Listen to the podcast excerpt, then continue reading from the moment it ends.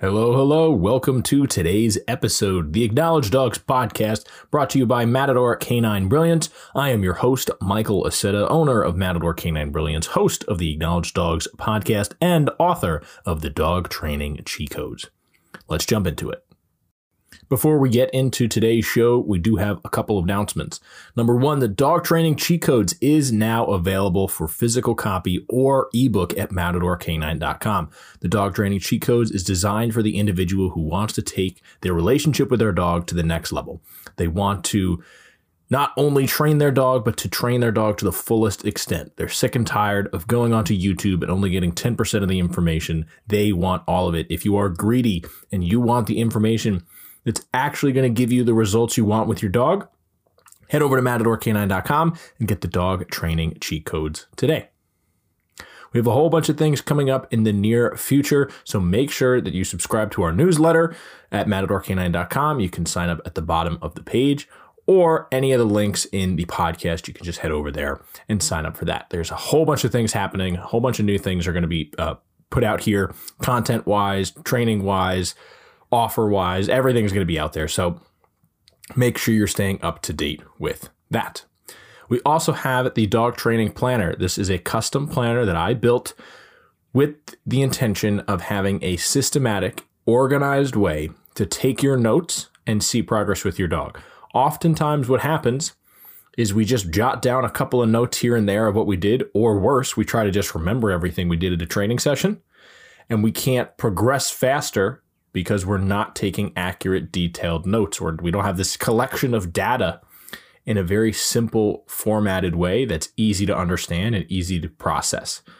So I created a planner through my almost 10 years of dog training that covers everything that you would need to know a small summary, the notes, checklists, how you felt the session went, how the session actually went, what you need to do next time. Everything is included in this planner, along with a simple diagram of so many complex behavioral theories and strategies.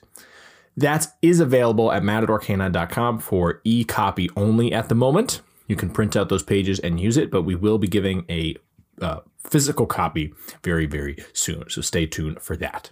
Without further ado, let's jump into today's episode. Welcome to the show. Thank you for taking the time today to sit down and chat with me. I'm going to do something a little different today. I'm not going to talk so much about dog training theory, although I know that's why you are here. Today, I actually want to help you understand where I came from why I train dogs, why I train dogs the way that I do, and why I look at it in such a different way than most dog trainers in the profession. So I'm basically going to tell you my story. What is what created the thought process that I have now? Why am I so steadfast on doing it right? Why do I think training matters so much? How did I even get into dogs in the first place? I did not grow up around dogs.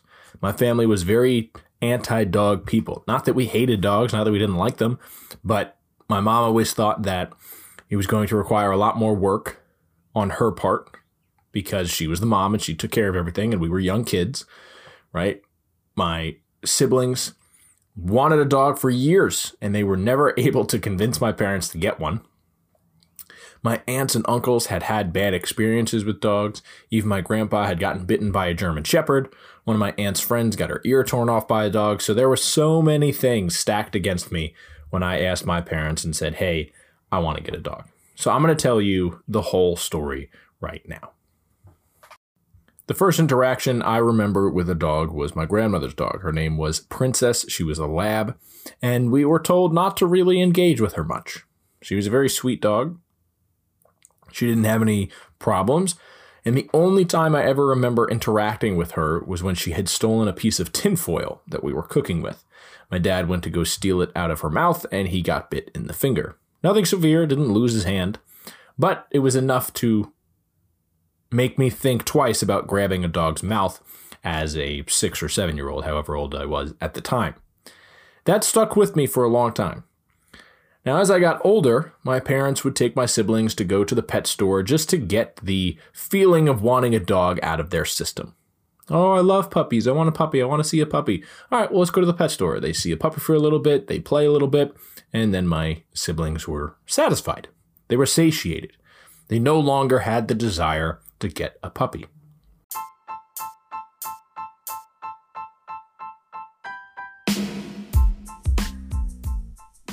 Hey guys, I just want to take a moment to thank today's sponsor.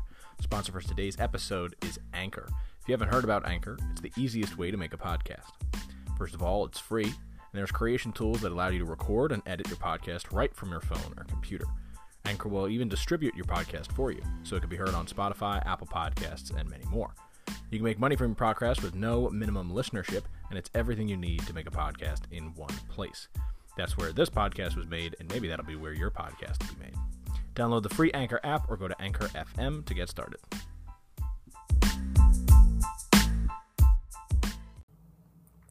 This was fine and dandy until I came to the age where I wanted a puppy. And my mom's favorite response when you said, Oh, I want a dog that just kind of lounges around all the time and plays when we want to play, she would say, Great, we have plenty of stuffed dogs. We have plenty of stuffed animals. You can play with those. Those are the best. You don't have to clean up after them, you don't have to feed them. They just relax there, and you can play with them when you want. It's a perfect dog. It's a stuffed animal. And that was my mom's response for so long. Until I hit the age of around 12, 14 years old. I was steadfast on getting a dog. I wanted a dog. And so as as I did as a kid, I started making PowerPoints and I had presentations and I wrote up everything and I, I tried to handle every every possible objection they could throw at me. Right? Oh, well, I'll take care of the dog. I'll do this. I'll get a job. I'll do the, you know, whatever it is. Right? I'll take the dog to the vet. I'll take the dog to the park. I'll make sure the dog has plenty of exercise. I'll do all these things. And I said, that's not going to happen. You have high school. I was in track at the time. I also had a job at the local church. I had all these things piling up. How could I possibly, how could I possibly take care of a dog? So I was shot down. Now, for two years, I asked to get a dog. I said, I really want a dog. I really want a dog. I really want a dog. I really, really, really, really want a dog. And I kept saying no and no. Historically, in my life, it has taken two years of me asking or trying to do something for it to actually stick. Two years is, is around the cutoff for me. So when I was younger, six, seven years old, I wanted to start martial arts. I had asked my parents, I said, I want to start doing karate. I want to do karate. I want to do karate. Two years later, they finally said, Great, we'll sign you up for karate. And I'd asked them about this. I said, Why why is that the process? And they said, Well, we wanted to make sure you really wanted to do this. And it wasn't a phase. Kids go through phases all the time, and we go through phases as adults. You say, Ooh, I want to try rock climbing. But do you really want to try rock climbing? Is it something that you really want to do? So when I was younger and I wanted to do karate, it was going to be a, a huge investment. I had to get the uniform, I had to get the belt, I had to get the equipment. It cost a lot of money every month to go. And if I was going to start something, I was going to get to black belt, and I eventually did. And I think it was eight or nine years it took me to get to a black belt, but I did get it.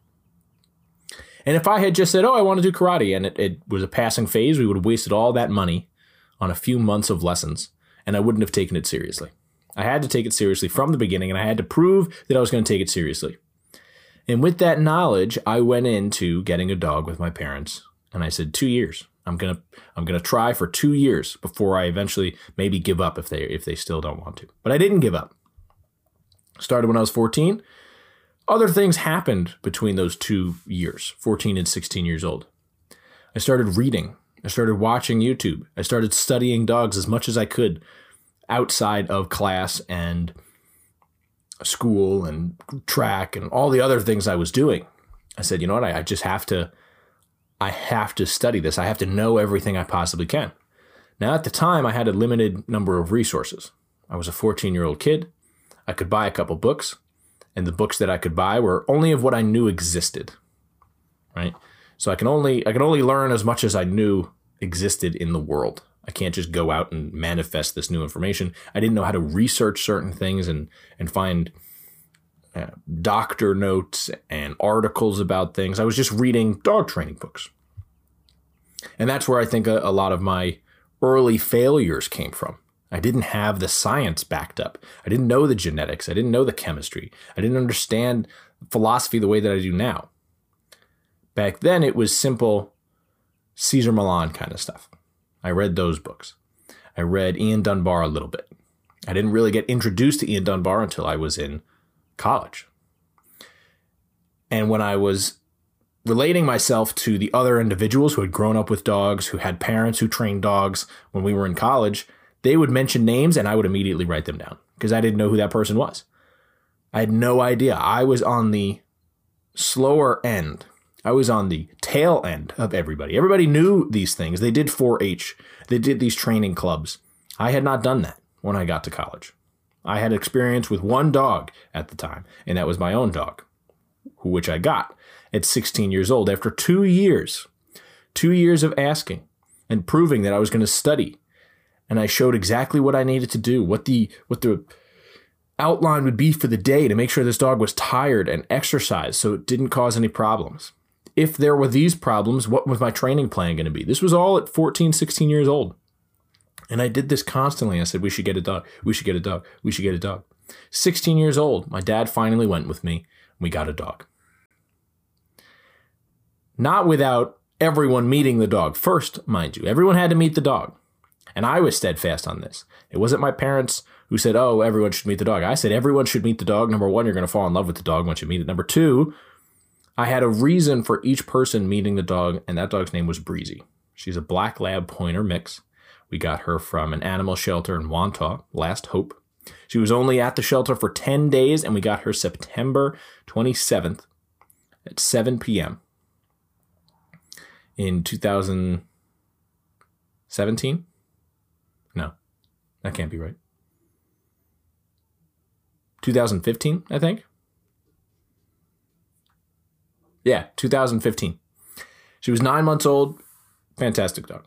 Might have been 2014. 2014, 2015 when we got Breezy. And I brought her home, and this was the schedule. Four o'clock in the morning, I'd run her for two miles on a bike. I'd go to school. I'd come home after school. I'd run her for another two miles. Then I would do my homework. I would do my studies, whatever I needed to do. And then I would go to work, which I was working at a church as a receptionist. I would go to work and then I'd come home and I'd run her for another two miles. We ran six miles a day on the bike every single day for a few months before I had her trained to where I didn't have to worry about it anymore. And we could run around in the backyard and do other things. But again, I have limited knowledge here. I have limited understanding. I'm 16 years old. I just got a dog for the first time. My parents say, okay, this is your responsibility. You're going to make sure that your training gets done. You're going to make sure that she doesn't ruin anything in the house. I, am on it. right? I'm on it. I took on this whole responsibility to train this dog to the best possible that I can. All I had to do was keep her from causing problems. But there were a few ones that every single owner that I talked to has. She barks at other people she pulls on leash. Now, Breezy was terrified of the outside environment, so I had to work through that and build up her confidence, and I didn't know how to do these things. I wasted maybe a year, year and a half, trying to figure it out on my own. Granted, I should have asked a professional for help, and I think that's what everybody should be doing now because it's so easily available. As long as you find a competent person, which again, if you're looking for dog training, head over to matadorcanine.com. We can set up a free consultation and figure out what's going on with you and how we can progress faster than trying to figure it out on your own. I wasted almost two years trying to figure this out on my own. I then eventually went to college and I started writing down all of the mistakes I had made. Waiting too long, not having the right treats, not moving slow enough, not thinking of just building positive associations. Again, it sounds super simple based off what I know now. Oh, I should have just put the food in the car. She would have loved the car. Not put the car on, put the food in the car, right? I don't just start driving around trying to feed her. That's way too much. It's way too much stimulation. But slowly building a positive association where she enjoyed it. I made that mistake for way too long. And so I had to humble myself and say, hey, maybe I didn't know as much as I thought I knew when I got this dog. And I had done two years of studying before getting the dog. How, how could I have done two years of studying prior to get the dog and still take two years to figure out everything I did wrong? It's because I'm human. And this is how the learning process works, especially if you don't have someone who's going to help you. So for me, I was just, I'm doing this on my own. I don't have money to pay for a trainer. I'm 16 years old. I was paying for food and other things. Of course, my parents helped when I didn't have the money, but it was my responsibility to take care of this dog, and I took it very seriously. I paid for all the equipment. I paid for the leashes, the harnesses, the crate, the collar, the vet bills as much as I could. You know, clearly I'm 16 years old, my first job. I'm not rolling in dough, but so that that led me up to college. Going to college, I was not the most knowledgeable about dogs. I was not the one with the most amount of history or the most training practice at the point. I wasn't. Simply put, my uh, significant other had four or five years of formal training. She, she actually was in a training facility before going to college for dog training. She had years, years on me of formal education and teaching other people and training for herself. And when she got to college, she was like, Oh, I know this. I know this. Great. So she excelled very, very quickly. It took me, again, this is in college, and I'm, I'm telling you my mistakes that you don't make them. When I was in college, my first year, I studied on all of the general things you study in college. I did not train a dog for my first full year of college. In a college and in a degree that is focused on dog training, I did not train a single dog. Now, this was because there was some mix up in my schedule or whatever it is, and I tried to talk to my guidance counselor and he couldn't fix it. Either way, my first year was spent on studying, understanding, grasping as much as I could of the concepts, the principles, the fundamentals, mastering those and understanding them so deeply so that when I did get in front of a dog, I knew exactly what I was doing, why I was doing it, and how to do it efficiently, effectively to the best of my ability. Second and third year, because I graduated in three years, second and third year, all I did was train dogs. I was in a couple clubs, but I had gotten all the other classes out of the way. All I did was train dogs for those two years. I spent most of my time in the training facility with dogs, either training the dogs that I was assigned for class, doing special projects with other dogs, or training with other people on their dogs. That was my entire entire life for those two years. Even over one of the summers, I had stayed and I was training dogs. That became an obsession for me. I understood the fundamentals and the principles, but there was so much more that I needed to learn. And so every chance I got, I would absorb this new information. I would hang out in the office and just listen to other people talk about problems because I wanted to see if I could figure out what the problem was first and what the solution might be before they did. Could I pick up on all these patterns? Could I pick up on the common problems and see what common solutions or what different solutions might I propose? What ideas, what problems could I solve without even seeing the dog first? Because then I can go and see the dog and see what the problem is, and that means I could solve the problem so much faster. But if I can get this list, I can say, okay, well, the, the dog is, has separation anxiety. And I know that because X, Y, and Z. All of the problems that are being presented show me that the dog has separation anxiety. If I can just see that and study it and understand it, the next time I see a dog with separation anxiety, I know immediately what it is and I know immediately what I need to do.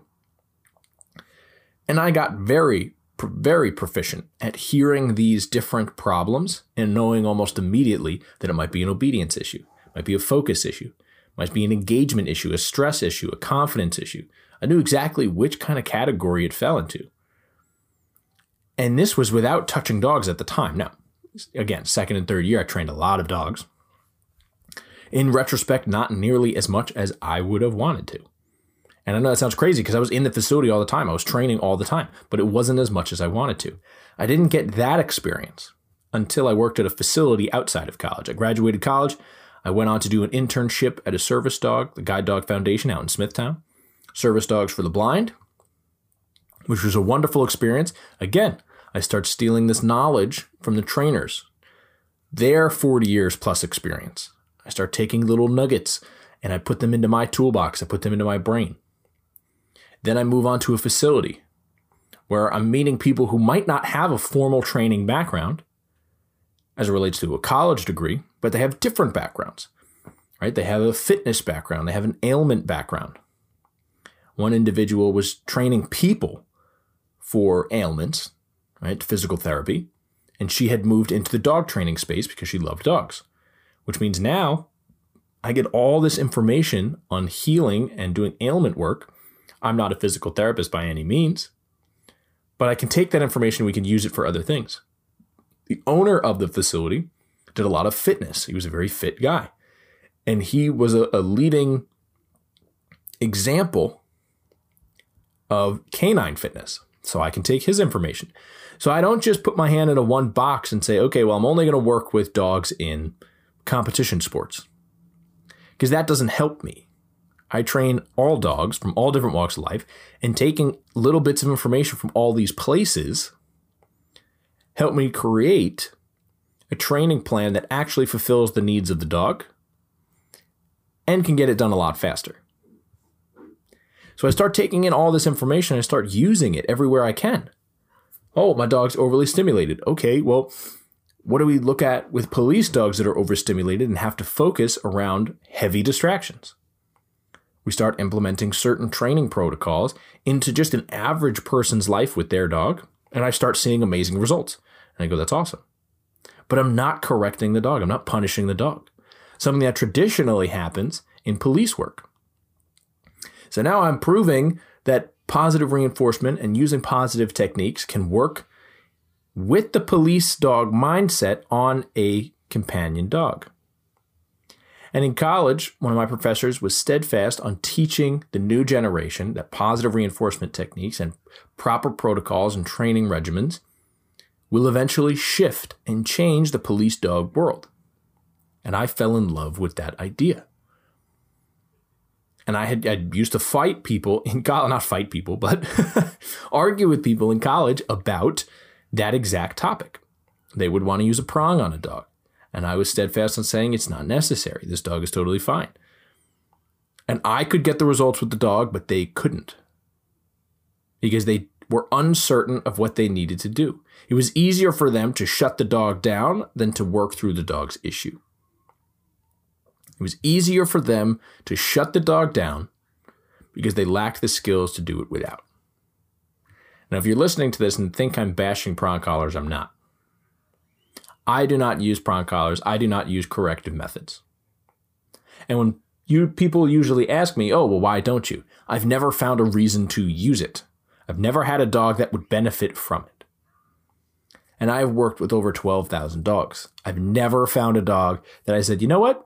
It would really be beneficial if I just corrected the hell out of this dog, stopped it for a minute, and then moved on." It wouldn't help. It wouldn't.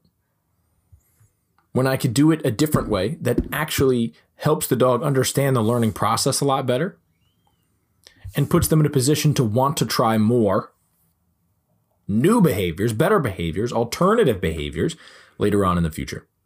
Why wouldn't I set that dog up for success now? Right? If I can teach them the learning process and how they can gain new information, wouldn't they want to train with me next time? Wouldn't they want to try these new behaviors? Wouldn't they start offering better things instead of shutting down and giving up? So after working at that facility for a while, getting 12,000 dogs under my belt, I said, you know what? It's time for me to move on. I'm going to start my own company. That's where Matador Canine Brilliance came in. And I chose the name Matador. I don't know if everybody knows this. Matadors, when they go into the ring, the arena, to fight bulls, they are not the strongest. They do not fight the bull. Matadors go into the arena with the full understanding that number one, they are not as smart or cunning as the bull. They are humbled. They are humbled in the arena. That's number one. Number two, they go into the arena with the goal of dancing, experiencing, relating to the bull. It's a performance, it's a show. And number three, they are stuttering, stuttering. They're not stuttering. Stutter in a, a bull arena, you're probably going to get hit. They're studying every small aspect of the bull. And outside of the arena, they are still studying the bull. They're trying to understand everything they can about the bull and what they need to do to manipulate the situation to be a performance. Do they need to move one way or the other way? Do they need to have a cape with them? Do they need a simple tool to get them to where they need to get to? But it's all about setting up the scenario, having the knowledge that they need to know where the bull is headed, right? The bull's running towards them and they've tilted to the right. Does that mean the bull's going to the left or is it going to the right? They have to understand body language. They have to understand the psychology of the bull. Where is the bull going? What is the bull's motive? What is the anatomy of the bull and how fast can they turn? Because if they run straight at me and I don't get them to go far enough behind me, they might turn around and come right back. It's a dance. And when we're training dogs, it's all a dance, it's a game, it's a performance.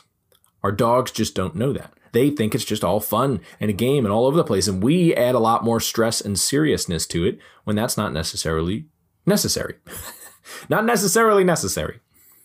Right? It's not so serious. We don't have to put our stress onto our dog. Oh, well, they could run into the street and get hurt. Your dog's not thinking that. It's your job to recall them away from the street or teach them not to go into the street. And it's not because, oh my gosh, they could get hit, they could get hurt. For them, it's, ooh, I just don't go in the street. Or when mom calls me, I got to turn around and come back. A matador goes into the arena with the intent of dancing with the bull, not fighting. There's no need to fight your dog and struggle with your dog and have angst between you and your dog. When all it comes down to is needing the knowledge, needing the education, and I'm the first one to tell you, I wasted four years, the first two studying and not getting the right information, then the next two trying to figure out what was wrong with Breezy and what I needed to do. I did not understand why she wouldn't walk outside with me. It was because she was petrified. Absolutely petrified. And it took me so long to figure that out. And I'm sorry to Breezy. Because of my lack of knowledge and education and training, I couldn't help her sooner. She loves going outside now because I use whipped cream. She loves whipped cream. So I built a positive association with outside. We use whipped cream to keep her attention and engagement. And she loves going outside. If I had known that so much sooner, I could have had so much freedom with her. And I didn't. And that's my fault. It's my fault because I did not seek new information. I took the information I was given, I studied it to the best of my knowledge, I got a little bit of new information here, a little bit of new information here. But I didn't take it serious enough to get somebody to guide me through the process and give me the small nuances. You only get these nuances from seeing so many dogs. I would not be where I am today if I haven't worked with the amount of dogs that I've worked with. It's just not possible. I could read as much as I wanted to read, but until I run into a problem and I say, hmm, I don't know the answer to that, I can't find the new information being around all the trainers that I've been around and stealing their information, taking a little bit of their history with me. How am I supposed to take all of that, put it into one singular book, give it to you, and say, hey, this is everything you possibly need to know about a dog. Every problem that could possibly come up, you need to know this. Everything that's going to happen in life, you need to know this. There's no way I could do it. I could do a series of volumes, sure. Maybe that'll be something I do one day. And I'm I'm doing my best now to make Matador University a collection of everything you need to know. But if there's something that's not in there, I got to then make a course about it and I got to put it in there. And that's going to happen over and over and over again. So every time I learn something new about a dog and training and bettering your relationship, it'll be in Matador University. If you don't know what Matador University is, it's an online collection of courses that I created myself. You can check it out at matadorcanine.com or learn.matadorcanine.com, and you can see all the courses that are available for just 297 at matadorcanine.com. Guys, this was my story today, and it is still growing. I hope you took some related pieces from it. You learned a little bit about yourself from my experiences, my mistakes, and maybe this is your chance to say, hey, I'm, I'm wasting time here. Why am I wasting time? Why am I waiting for my dog to have a problem instead of just teaching them from the beginning? Am I understanding what's going on with my dog, or do I just think I understand what's going on with my dog? Do I need to seek professional help, whether it's with me or not? If you just like listening to my podcast and you'd much rather have a trainer in your area, just make sure they know what they're doing. And I mean, know what they're doing. I've had too many people, way too many people, contact me about training. They see everything I have. They go, that's awesome. Let me shop around. They end up going with a different trainer just because they're closer, right? I do virtual coaching for clients all around the world. They end up using someone near their house, and then they call me anyway. And they say, hey, I didn't like the person near my house. I didn't like anything that they had to offer. And I want to train with you. Great. Okay, we can start training. But now we've wasted so much time, whether it's two months, three months, six months, whatever it may be. It could have been two weeks and now your dog has an issue. And I'm not trying to scare you into thinking that your dog's going to have any issues. What I want to do is prepare you for a realistic possibility. Puppies. I was talking with someone the other day. They just got a four month old puppy and they're trying to do things on their own. And I asked, why did you wait? And they said, well, I thought I could figure it out. You're absolutely right. You can figure it out. But do you want to figure it out two years from now or do you want to figure it out now? Do you want the answers now, all of the answers now, or do you want to figure it out over two years, three years, your dog's entire life? Sometimes it takes people three dogs before they go, okay, I finally got the hang of this. It definitely takes people more than one dog to figure out they have the hang of it. But the average person who gets a dog, it, they don't have the nuances. They don't have the the repetition, the history.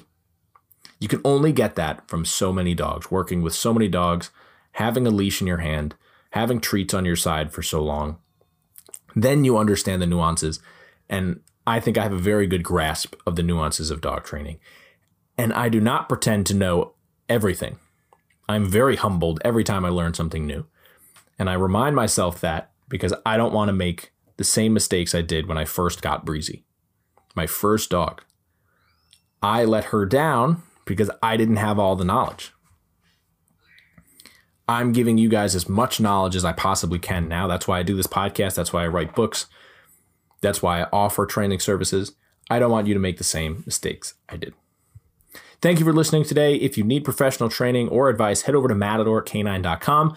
Dog training cheat codes is available for physical and ebook download. We also have the dog training planner available. And if you're looking for online courses in leash, loose leash walking, obedience, focus, and other problem behaviors, head over to matadork9.com and look for Matador University.